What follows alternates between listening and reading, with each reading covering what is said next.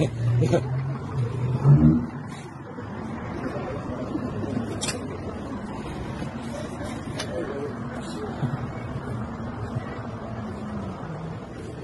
is what one man can do to the ULEZ in less than half a day. Fuck your ULEZ, stick it up your ass, no one wants it, and this is what we'll do every time. I'm calling all people that want to take down these shit cunts. You, you need is a 10mm socket, yeah, very cheap to buy, to put in your impact drill.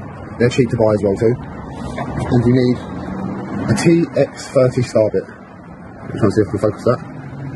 Yeah, TX30 star bit. And we'll just keep taking them down. Fuck you, Sadiq Khan. Fuck you, globalist shit cunts. Fuck your ULEZ. It might take your blokes half a day to put one up. It takes me less than a minute to take one down. So fuck your fucking ULEZ, shit cunts. This is our country and we're taking it back.